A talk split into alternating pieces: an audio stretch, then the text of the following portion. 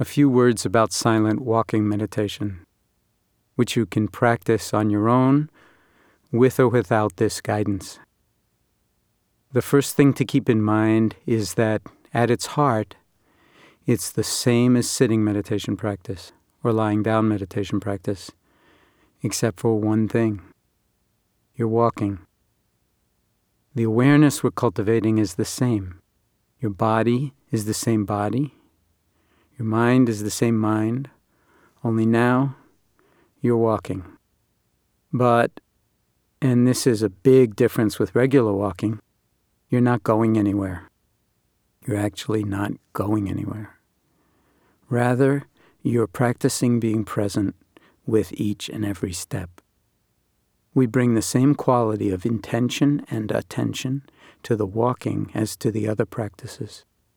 Formal walking meditation is an opportunity to bring awareness to an element of daily living we usually engage in extremely automatically. And since we can't be still forever, and wouldn't want to be, it's an ideal and very powerful way to keep up a seamless continuity of practice over time by alternating it with periods of cultivating mindfulness while sitting or lying down.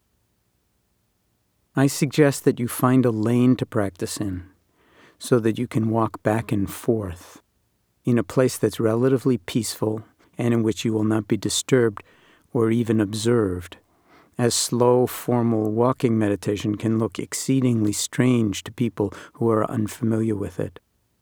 That is, unless you're pushing a shopping cart in front of you in the supermarket, then nobody is likely to notice anything, no matter how slowly you are going. You can practice walking meditation either indoors or outside in nature. The lane doesn't have to be very long, since you're not going anywhere anyway. Just long enough to take 10 or 15 steps or so, then pause, standing and breathing for as long as you like then turning and going back in the opposite direction to the other end of the lane where you can pause again, standing and breathing. And then, when you're ready, turning once more mindfully and continuing with the walking, step by step, moment by moment. You can walk at any speed but the way we teach it in MBSR, we walk very slowly, taking small steps, and being in touch with at least four basic components of even one step the lifting of one foot, the moving of it a bit forward of where you're standing, the placing of it on the floor, heel first, and then the shifting of the weight of the body onto the forward leg as the back heel lifts while the toes of that foot remain touching the floor or the ground. Then the cycle continues as we now lift the back foot totally off.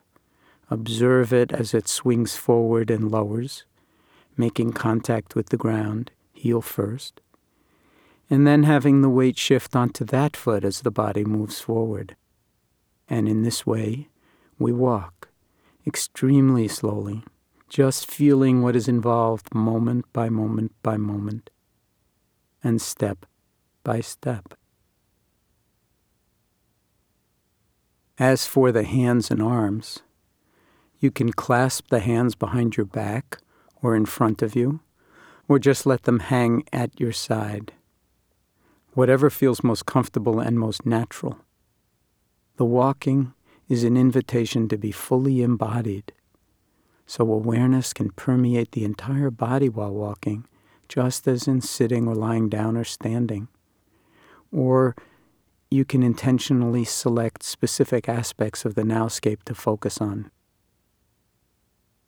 There are many different dimensions of our interior experience that we can attend to while walking, including the breath and how it moves with the body step by step the panoply of sensations in the feet and legs, or a sense of the body as a whole walking, the head balanced on the neck and shoulders, and the gaze held steady in a forward direction. It's not a sightseeing tour, so we keep the eyes focused in front of us. drinking in with equanimity whatever the world of the sightscape is presenting to us. We can certainly put our mind in our feet and feel them make contact with the floor or the earth, but there's no need to look down at your feet. They know full well where they are. That is part of our wondrous sense of proprioception. The walking should be slow, but natural. It's not about walking in a stylized or exaggerated way. It's merely walking and knowing that you're walking. You can walk with awareness of the feet kissing the earth with every step, and sensing that the earth is kissing right back in a reciprocity of touching, of contact. You can sense the air around the body and the wind if there's a breeze on the skin. You can bring awareness to any and all dimensions of the soundscape, the bodyscape, the breathscape, the mindscape, the nowscape, since all are unfolding in any and every moment and with every step. You can even practice loving kindness in the walking by evoking with each step one or more people to whom you would like to direct loving kindness. You could go through your whole family over and over again, one person per step, as you walk back and forth or bring other people in, including yourself, as described in the guided loving kindness practice. You can also practice choiceless awareness in the walking practice by resting in the spaciousness of awareness itself, allowing inside and outside to dissolve into just walking and just being the knowing, moment by moment and step by step. As they like to say in the Zen tradition, when walking, just walk. That is a lot easier said than done, in the same way as is the case for sitting meditation. For, of course, in the walking, just as in the sitting or lying down practice, you are likely to find that the mind may be all over the place. The challenge of mindful walking is to keep mind and body together in the present moment with just what is happening.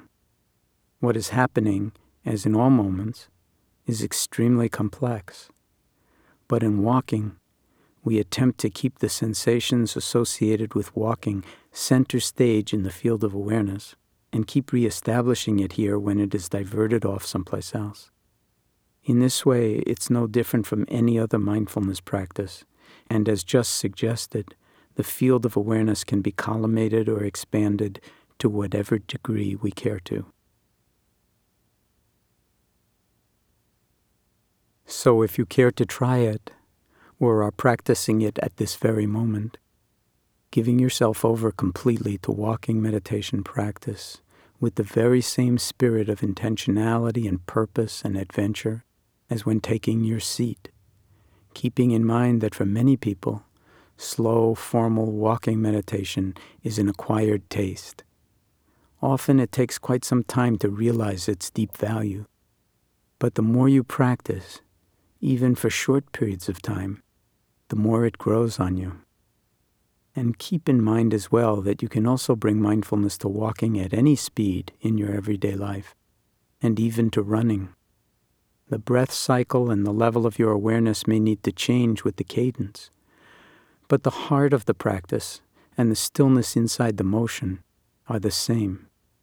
It brings forth the same spaciousness, the same luminosity, the same radiance, the same awareness that is available to us in any and every moment as our lives continue to unfold, moment by moment, breath by breath, and step by step.